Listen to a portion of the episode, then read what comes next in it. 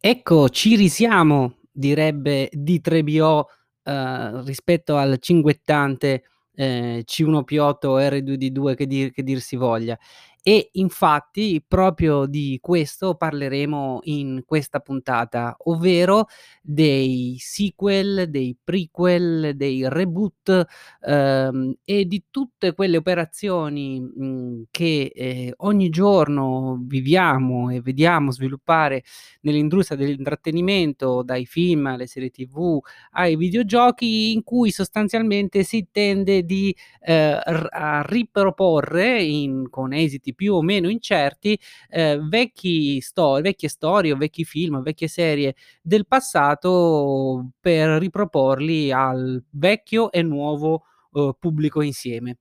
Ehm, quindi siete pronti a partire? Accendiamo il flusso canalizzatore, raggiungiamo le 88 miglia orarie e prepariamoci a questa quarta puntata della prova del paciocco.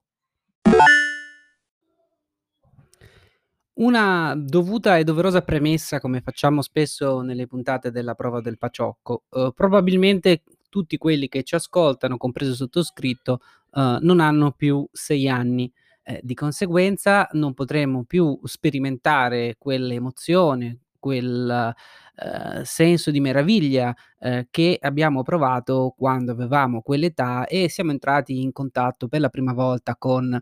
ehm, le meraviglie del mondo dell'intrattenimento, che possano essere videogiochi, film o anche libri, fumetti o quel che quel che è che ognuno ha vissuto. Questo è fondamentalmente il meccanismo che genera l'effetto nostalgia, ossia quello del ricordare in modo dolce amaro, ehm, l'esperienza che abbiamo vissuto. Esperienza che non potremo mai più, uhm, rivedere, ma che ci porta ad andare al cinema o a accendere la TV su quel determinato programma in cui rivediamo le glorie del nostro della nostra infanzia, del nostro passato. Glorie che innegabilmente, se abbiamo questo approccio, ci deluderanno, proprio perché è impossibile essere quello che eravamo un tempo. Ma tant'è, ehm, su questo meccanismo l'industria punta, punta tantissimo e lo vediamo dalla quantità smisurata di operazioni commerciali più o meno riuscite che abbiamo vissuto in questi anni in cui si tentava di, ehm, dare appunto storie prequel, cioè prima delle avventure principali, mhmm, i prequel di Guerre Stellari sono, uhm, uno di questi di questi esempi o o per esempio il la saga dello Hobbit vissuta come prequel del Signore degli Anelli. E, ehm, proprio questo è un esempio, mhmm, mi sento di dire, di, ehm, cose che non hanno funzionato, ovvero ehm, si è cercato di inserire delle storie, ehm, mettendole prima di un di una serie di film principali, ehm, stravolgendo per esempio un libro come quello dello Hobbit che aveva tutta un'altra sua, ehm, funzione, tutta un'altra sua, ehm, meccanica rispetto a quello di essere una riproposizione della saga del Signore degli Anelli cinematografica. Ma è appunto questo, ehm, uno dei punti su cui, mhmm, è importante è importante soffermarsi, il perché vengono fatte queste operazioni, o meglio, perché è ovvio, per cercare di vendere biglietti e gadget e e quel che è, ma, ehm, quando vengono fatte con sensatezza e qual è l'e l'elemento che le rende, ehm, sensate? Beh, uno degli esempi, ehm, l'abbiamo di sfuggita citato nella scorsa puntata, ma uno degli esempi diciamo virtuosi in questo senso è, ehm, per esempio quello di Cobra Kai, la serie, mhmm, per la prima volta pubblicata sul servizio di di Google, su YouTube, ma poi acquistata da Netflix che ne ha prodotto uhm, ne produrrà anche altre serie successive, è proprio un esempio perfetto di, ehm, seguito, uhm, con senso. Perché? Perché in Cobra Kai, se, ehm, voi avete già seguito la storia, insomma per rapidità, mhmm, cosa succede? Si prova a invertire il la prospettiva, ovvero che Johnny Lawrence, il cattivo del primo del primo film di Karate Kid, ehm, diventa il protagonista della della storia ambientata decenni dopo la saga principale di Karate Kid e, ehm, Johnny Lawrence ha vissuto una vita distrutta da quella singola, mhmm, sconfitta al torneo di karate da parte di Danny Russo, l'i l'immortale e, ehm, da sempre ricordati con affetto, Ralph Macchio. Ehm, la serie funziona perché? Perché getta una luce diversa, uhm, fa vedere il cattivo che in realtà, ehm, divent ha le sue motivazioni, ha la sua la sua storia, ha la sua personale storia di rinascita e di riscatto, sempre attraverso il karate, ehm, però lo fa attraverso un suo percorso di crescita partendo dalle innegabili origini del personaggio di bullo, ehm, anni '80 che, ehm, deliziosamente usa il termine nerd come un te un fo una forma di insulto nei confronti dei ragazzi che vuole addestrare, perché quello era il suo termine originale, l'abbiamo già, ehm, ricordato. Uhm, purtroppo appunto abbiamo detto, non tutti i reboot, i sequel sono altrettanto fortunati, mhmm, con brivido ricordiamo il film dei Chips, ma allo stesso tempo il film, ehm, di Lost in Space con protagonista uno degli attori di Friends, non esattamente il perfetto esempio di action hero da utilizzare per un film di fantascienza, ricordiamo con affetto una delle più belle recensioni dell'epoca che recitava appunto così: "Lost in space, persi nello spazio, lasciateceli". Ehm,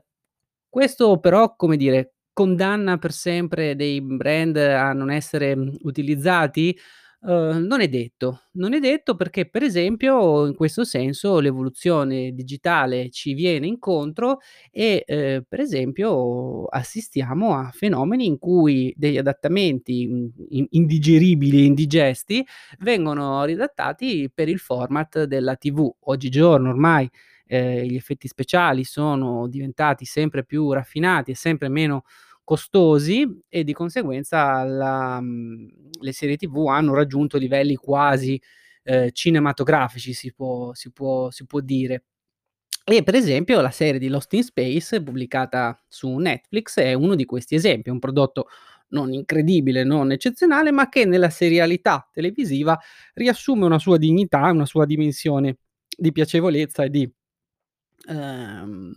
divertimento divertimento per famiglie. Questa è una un esempio di di cose che succedono anche, ehm, sempre più spesso, no, nel nel corso nel corso del tempo. Altro esempio mi viene in mente è l'adattamento il rapporto tra il film, ehm, della Bussola d'Oro, tratto dalla trilogia dei libri, ehm, di Queste oscure materie, che risultava un film monco, mhmm, incomprensibile, ehm, per chi non avesse letto il libro e assolutamente poco affascinante per chi il libro l'aveva letto, che per esempio nella serie di Queste oscure materie sta avendo un successo crescente e una sua, mhmm, dignità appunto di prodotto, uhm, di per famiglie o comunque di di massa. E, uhm, ma l'esempio in questo senso più, uhm, famoso di questi di questi tempi è invece, per esempio, l'abbiamo citato forse di sfuggita anche nel corso de puntate, quel Mandaloriano, uhm, che ha messo che praticamente è di fatto il prodotto di punta di Disney Plus, è una forse l'unica principale motivazione perché vale la pena rinnovare quel quel servizio, appunto la serie del Mandaloriano, mhmm, ambientata nata originariamente come film, ricordiamolo, come film di Boba Fett, ma poi trasformata in una serie TV dopo, l'incius l'insuccesso di, uhm, Solo: Star Wars Stories, che ha generato il primo successo commerciale della storia di Star Wars, ha trasformato appunto questo progetto da una sto la storia di Boba Fett a invece la storia di un Mandaloriano e, uti un utilizzando anche delle innovative tecnologie di cui poi magari parleremo più avanti in un altro in un altro episodio, è riuscita nella incredibile, mhmm, missione di unire, ehm, critica e pubblico in un apprezzamento collettivo nei confronti di questo di questo prodotto. È una serie ambientata, mhmm, alcuni anni dopo il ritorno dello Jedi, quindi diciamo tra la trilogia classica e la trilogia sequel E, ehm, soprattutto è importante perché riesce a, uhm, respirare di nuovo l'aria di Star Wars, quella originaria, diciamo di space opera barra barra western, e lo fa anche grazie all'utilizzo della dimensione televisiva e e serializzata. È un ciclo che si che continua, che si chiude, l'avevamo parlato anche nella scorsa puntata, ehm, ricordiamo che George Lucas stesso si era ispirato a, ehm, i film, ehm, dei matinée, ehm, della de della sua della sua, mhmm, infanzia barra adolescenza e a sua volta ha i fumetti di Flash Gordon e a tutta quella quella forma di serialità e quindi, come dire, ritorna di nuovo, ehm, la serialità aggiungendo un pezzettino in più uhm, in più di storia.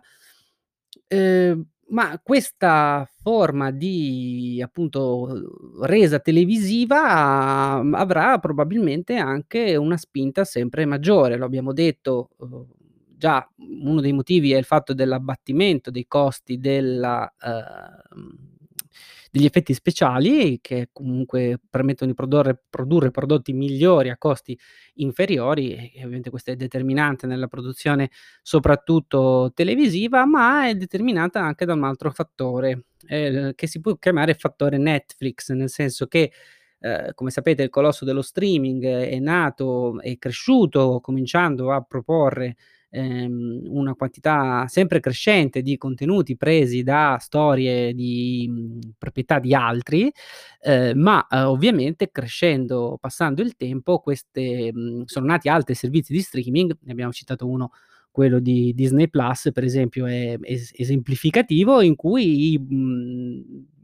proprietari, i proprietari dei vari brand cosa fanno? Man mano ritirano dal catalogo di Netflix la possibilità di utilizzare determinati prodotti per metterli nei loro nei loro store, nei loro nei loro servizi di streaming. E ovviamente questo, uhm, come dire, è un pericolo mortale per il servizio di Netflix che invece ha necessità di continuare continuamente a, uhm, presentare sempre nuovi generi e a riempire ogni singolo possibile minuto anfratto dei s generi e sottogeneri che al pubblico possono possono interessare per continuare la crescita degli abbonati. E allora che cosa fa Netflix? O produce contenuti, ehm, originari o, ehm,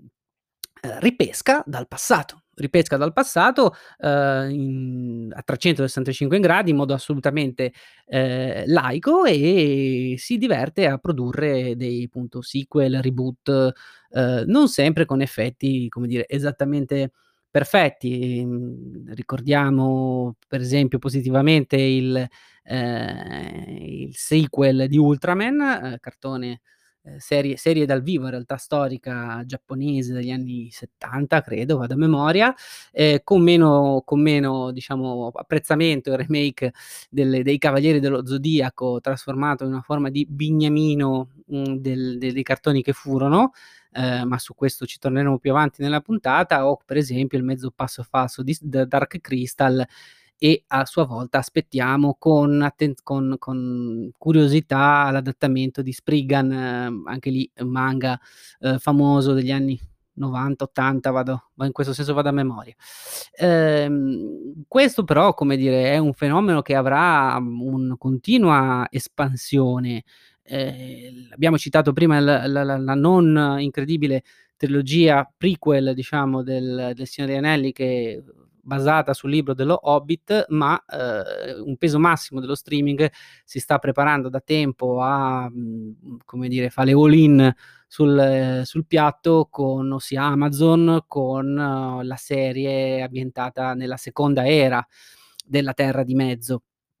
Mhmm, un'opera titanica in cui si dice che Amazon abbia investito $1.000.000.000, c u una cosa che soltanto questi grandi giganti, ehm, si possono si possono permettere, di cui ancora si sa pochissimo, ma che è un esempio appunto di riutilizzo del ehm, di brand storici, ehm, che hanno una loro dignità e continuano a essere conosciuti dal pubblico e che appunto proprio per questo, uhm, sono visti come potenzialmente interessanti dal punto di vista ehm, dal punto di vista commerciale. Ehm,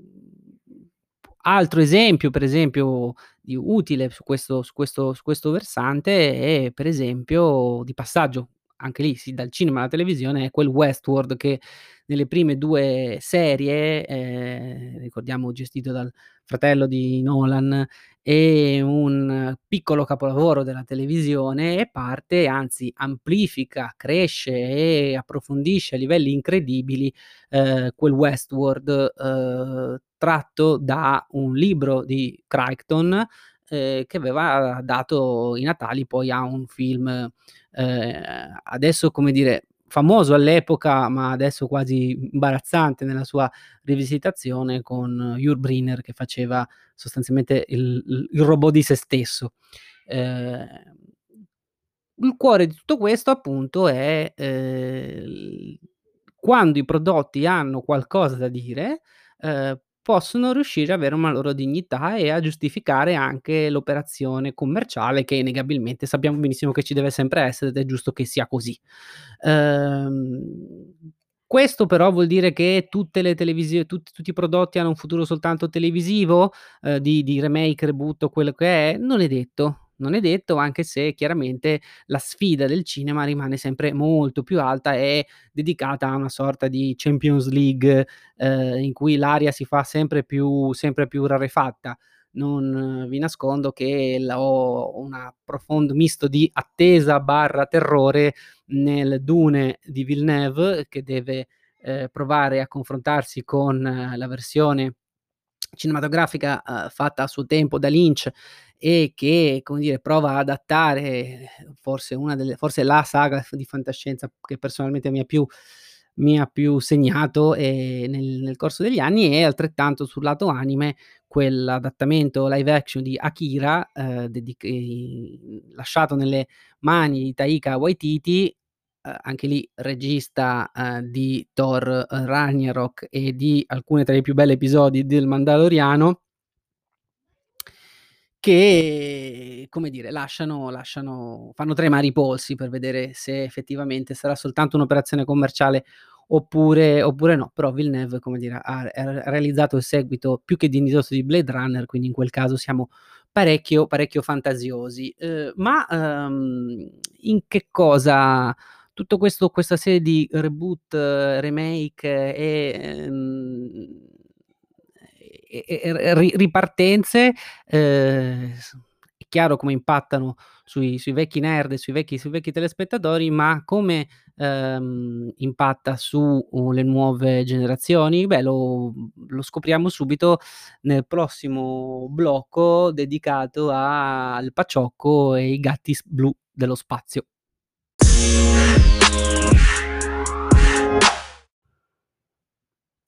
Ehm, lo abbiamo detto nel blocco nel blocco precedente, mhmm,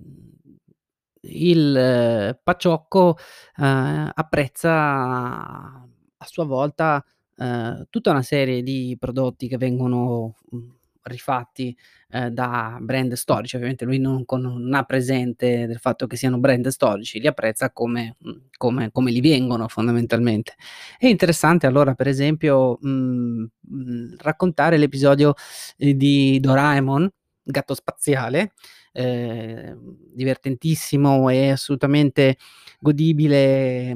manga e poi anime originario del 1979, quindi un tempo lontanissimo, che ha avuto nel 2005 un dopo anni e anni di, ehm, serie TV e prodotti, un di fatto un remake, uhm, importante da parte degli autori stessi che non erano soddisfatti delle serie originari e quel prodotto adesso gira sui servizi di streaming e il Paciocco lo apprezza lo apprezza tantissimo. Il prodotto la serie è sostanzialmente molto simile a quel prodotto originario, ovviamente ha una serie di mhmm, ha un impatto grafico migliorato, ha un disegno più più pulito e, mhmm, più adatto ai tempi ai tempi di oggi. Comunque il remake del 2005 ha a sua volta 15 anni, quindi non non non pochissimo. È un ese è un esempio virtuoso che spesso succede nel nel nel nell'industria giapponese, quello di ehm, è successo già per esempio con con una serie di Dragon Ball, ehm, in cui vengono sostanzialmente riprodotte le stesse storie, le stesse cose, uhm, semplicemente aggiornate. Ehm, non sempre questo viene fatto con la stessa dovizia con la stessa cura. Abbiamo citato l'esempio della serie dei Cavalieri dello Zodiaco, serie mitica per chi è appunto è cresciuto negli anni negli anni '80, anni anni '90 e che, come dire, ha imparato la smodata, ehm, applicazione della collezionamento seriale del con le con le armature dei Cavalieri dello Zodiaco, ehm, allora come dire, prodotte dalla Giochi Preziosi, ehm, che però nella versione Netflix è sostanzialmente una forma di bignami in cui vengono mantenuti degli scampoli della storia originale, ma i personaggi vengono totalmente, uhm, svuotati del loro approfondimento. Oppure nella sua semplicità nel suo approccio, uhm, appunto molto di facile presa, mhmm, l'operazione ha successo, nel senso che appunto il Paciocco lo ha profondamente profondamente apprezzato. Ehm, quindi questo, come dire, pone svariati domande sul fatto di con quale cura e quali sono le motivazioni nel riprendere, ehm, dei mhmm, dei prodotti i e riproporli a un pubblico a un pubblico a un pubblico più giovane. Ehm, questa necessità di riadattamento delle versioni, mhmm, grafiche dei prodotti è un tema che, ehm, per esempio è molto importante per quanto riguarda i videogiochi. E anche qui appunto viene ci viene in ci viene in in in aiuto il Paciocco stesso. Ehm, è chiaro che mentre un cartone animato può essere facilmente rivisto anche se cioè io metto, l in televisione il cartone animato dell'Uomo Tigre, anche se ha la grana degli anni '70, anche se ha il sonoro degli anni '80, ehm, se il cartone è bello probabilmente il bambino lo lo lo apprezzerà comunque. Per quanto riguarda invece il videogioco, mhmm, così non è, anche perché se io fisicamente non ho più la macchina con cui quel videogioco girava, eh, diventa più complicato riuscire a giocarci. Certo esistono anche gli emulatori, adesso col digitale è tutto più facile, ma il muro, come dire, rimane. Soprattutto rimane un muro, mhmm, per quanto riguarda le meccaniche di gioco, per quanto riguarda la grafica, per quanto riguarda la risoluzione, le texture. Uhm, è anche vero che comunque ci sono prodotti, uhm, e in questo, come dire, la grande N di di Kyoto, ovvero Nintendo è maestra, ehm, in cui se un concept è assolutamente, fresco, vivace, divertente, appassionante, basta anche un po' più di un po' di stucco e pittura, come si direbbe a Genova, mhmm, per riuscire a riproporre dei prodotti che hanno un enorme successo. Mhmm, l'esempio alla mente corre a quel, mhmm, 3D Mario 3D All Star uscito per i 35 anni del del dell'anniversario dell'uscita di Mario, ehm, che di fatto è un una riproposizione un po', come dire, non troppo curata di però 3 prodotti incredibili, 3 giochi incredibili, quel Mario 64, Mario Sunshine e Mario Galaxy, che hanno fatto la storia del 3D, ehm, del gioco del gioco 3D e che stanno avendo un successo enorme e sono mhmm, consigliatissimi anche come regalo di Natale per per i mhmm, per i ragazzini, perché proprio hanno una enorme un'enorme potenza di di di di divertimento, di immaginario. Ehm, non sempre questo questo succede. Siamo rimasti tutti atterriti dalle immagini del remake di Prince of Persia, vi prego non lo fate uscire così, cambiatelo, abbiate pietà di noi, non rovinateci un pezzo di infanzia riproponendo una cosa del genere. Ehm, però per esempio anche prodotti più blasonati che sono partiti con grande con grande spinta, come la reboot di Tomb Raider, che ha generato anche un film interessante, ehm, da quel punto di vista sicuramente personalmente più bello del de del film di Angelina Jolie, interpretato al suo tempo da Angelina Jolie, ehm, si è un po' spento, la trilogia di Tomb Raider si è un po' spenta nel corso del tempo, anche se comunque anche lì la la forza delle dell'avventura di Lara Croft, ehm, la forza seminale diciamo delle avventure di Lara Croft hanno comunque un peso e sono apprezzate anche dalle dalle giovani generazioni di video di videogiocatori, anche se in quel caso appunto è il classico esempio in cui una partenza diversa, cioè il raccontare la prima avventura di la prima avventura di Lara, ehm, comporta anche perde poi interesse nel momento in cui poi questa cosa si normalizza e diventa semplicemente un altro un altro open world, l'ennesimo open world, semi open world action come ce ne sono ce ne sono fin troppo fin troppi sul mercato. Ehm, la potenza della storia, lo abbiamo sempre detto, è il cuore di ogni singolo ogni singolo remake, ehm, remake barra reboot. La mente non può non correre a quel God of War che è sempre nel rapporto, diciamo, padre-figlio, un'opera assolutamente assolutamente consigliabile, da giocare ovviamente con con le dovute attenzioni, ehm, riguardo anche al tasso ovviamente di violenza che c'è in questo gioco, ma, ehm, se avete un bambino o un ragazzino è una esperienza veramente importante, anche perché comunque permette veramente di approfondire i rapporti tra un padre e un e un figlio, ehm, dando uno spessore al gioco che fino a qualche decennio fa era assolutamente non solo inarrivabile, ma anche impensabile ehm, per il media il media stesso. Tanto è che nel campo videoludico si assistiamo alla creazione di ehm, degli studi, ehm, quasi diciamo specializzati in queste forme di remake. Ehm, l'esempio è quello dei Bluepoint Games, diventati famosi con remake di Shadow of the Colossus, ehm, e, ehm, adesso, come dire, sull'onda sulla bocca di tutti con quel Demon's Souls che è una addirittura una delle mhmm, dei titoli di punta della line-up di lancio della PlayStation 5 e che, ehm, ripropongono però in chiave next gen un gioco che in realtà è di 2 generazioni mhmm, generazioni fa. Quindi questo è un altro dei famosi quei famosi loop, ehm, temporali di cui spesso parliamo e che, mhmm, sono sempre continuamente ridondanze continuamente presenti nell'industria del dell'intrattenimento. Ma tant'è, ehm, tutti questi esempi che abbiamo fatto, ehm, si coagulano in che cosa? In quello che secondo noi è uno degli esempi più, ehm, significativi, belli e affascinanti di un reboot barra remake barra, ehm, spin-off, tutti i termini che abbiamo citato in questo senso e che sono perfetti per essere apprezzati dalle giovani generazioni e in questo senso, come dire, il Paciocco non fa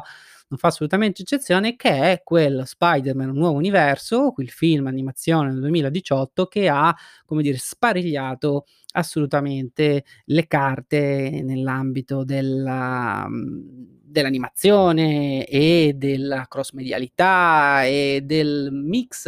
ehm, non più soltanto nostalgico, ma assolutamente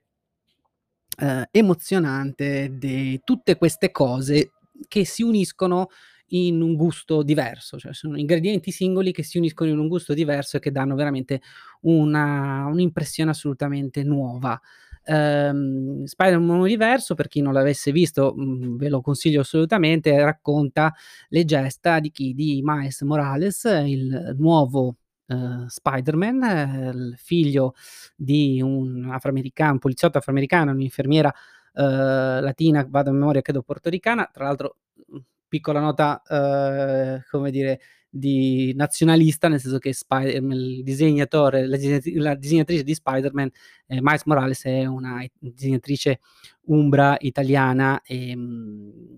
quindi come dire un pezzo di Spider-Man sta anche sta anche sta anche in Italia. Ma tornando a noi, mhmm, questo nuovo Spider-Man, ehm, vede ehm, entra in contatto con gli Spider-Man delle altra dimen delle altre dimensioni attraverso una macchina creata da Kingpin, ma adesso non non vogliamo spoilerare troppo, ma comunque entra in contatto con tutte le versioni diverse del del del dello Spider-Man. E quindi, come potete vedere qui il mhmm, il il meta il valore meta-cinematografico del progetto diventa, ehm, importante, nel senso che si mescola la storia a delle riflessioni sui media media stessi, perché noi impariamo a vedere il cuore di Spider-Man, perché vediamo tutte le sue versioni, ma sono poi tutte accumulate ehm, accomunate dal mhmm,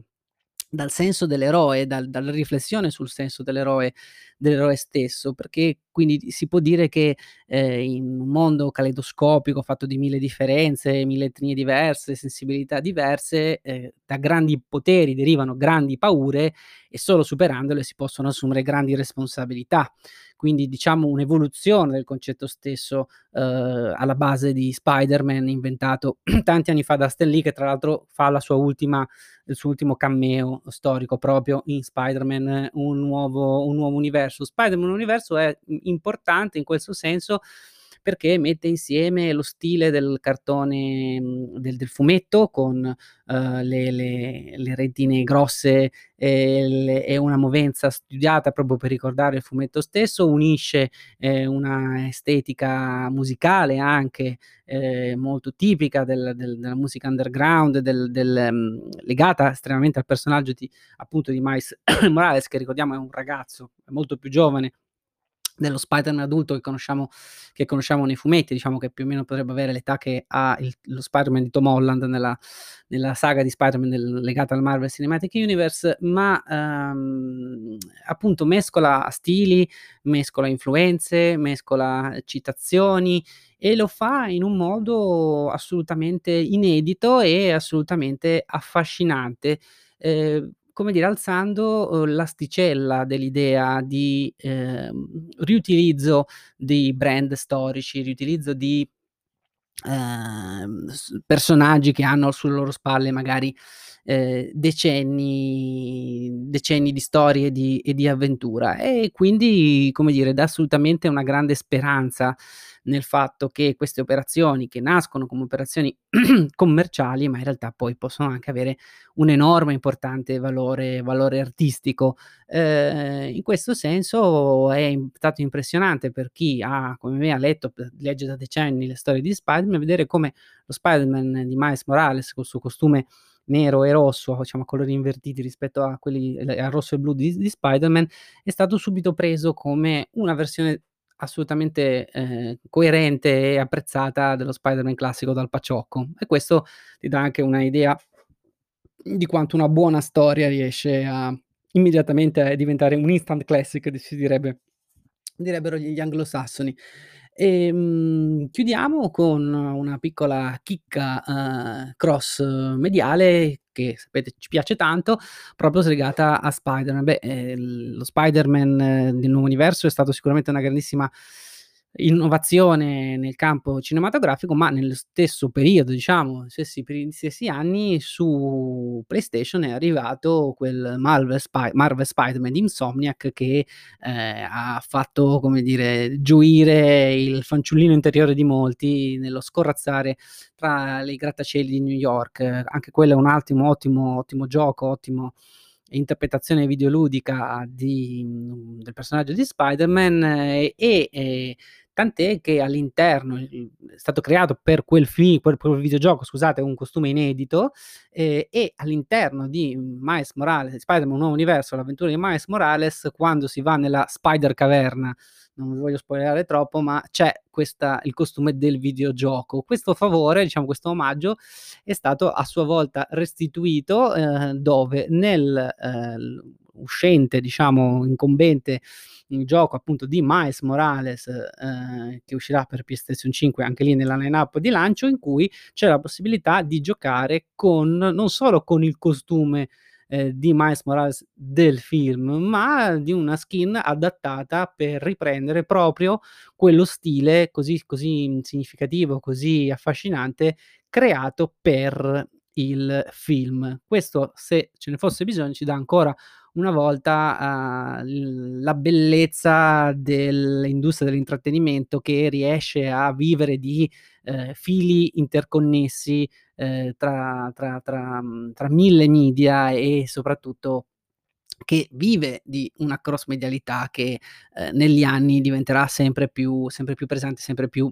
importante. Ehm, siamo giunti alla fine di questa lunga digressione, su qua lunga, uhm, puntata, non vi